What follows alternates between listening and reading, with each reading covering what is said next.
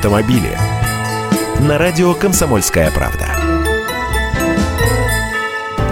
Здравствуйте. Ну интересно же, поскольку машин продает сейчас каждый из автосалонов. Понастроили этих дворцов с потолками до небес. Сидят там красавицы в мини и юноши в белых рубашках. И непонятно, чем занимаются. Вот вам цифры.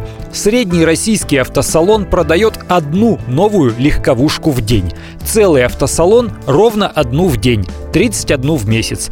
Естественно, это средняя температура по больнице. Ведь тут дело, во-первых, в популярности марки, во-вторых, в количестве ее официальных дилеров. Например, продавцы Hyundai впахивают как надо. По семьдесят две машины в месяц на каждый автоцентр продают. Прямо стахановцы. Toyota рядом семьдесят один автомобиль в месяц. И Kia шестьдесят восемь машин за месяц. А вот у дилеров Санг Йонга или Смарта работа не бей лежачего. По две машины в месяц они продают. Всего две. Вот проходит неделя, а ни одной машины на весь автосалон так и не купили. Проходит вторая, глядишь, пришел один человечек с деньгами.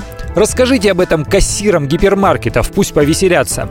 Отечественная «Лада», кстати, в числе ударников производства, вернее, отличников торговли. шестьдесят три машины в месяц. Renault, Volkswagen, Mercedes тоже молодцы. В потолок плюют продавцы китайских машин. Штук по пять в месяц уходит на один автосалон. Представляете, насколько неэффективный это бизнес? Самое смешное, что самим владельцам автосалонов это совсем не по душе. Получается, что зря они воздух обогревают в этих здоровенных зданиях. Людей напрасно кормят. Но никуда не деться. Таковы требования автопроизводителей. Показать людям, что все дорого-богато, круто и престижно. Я Андрей Гречаник, автоэксперт «Комсомольской правды». С удовольствием общаюсь с вами в программе «Дави на газ» ежедневно по будням в восемь утра по московскому времени. Автомобили. На радио «Комсомольская правда».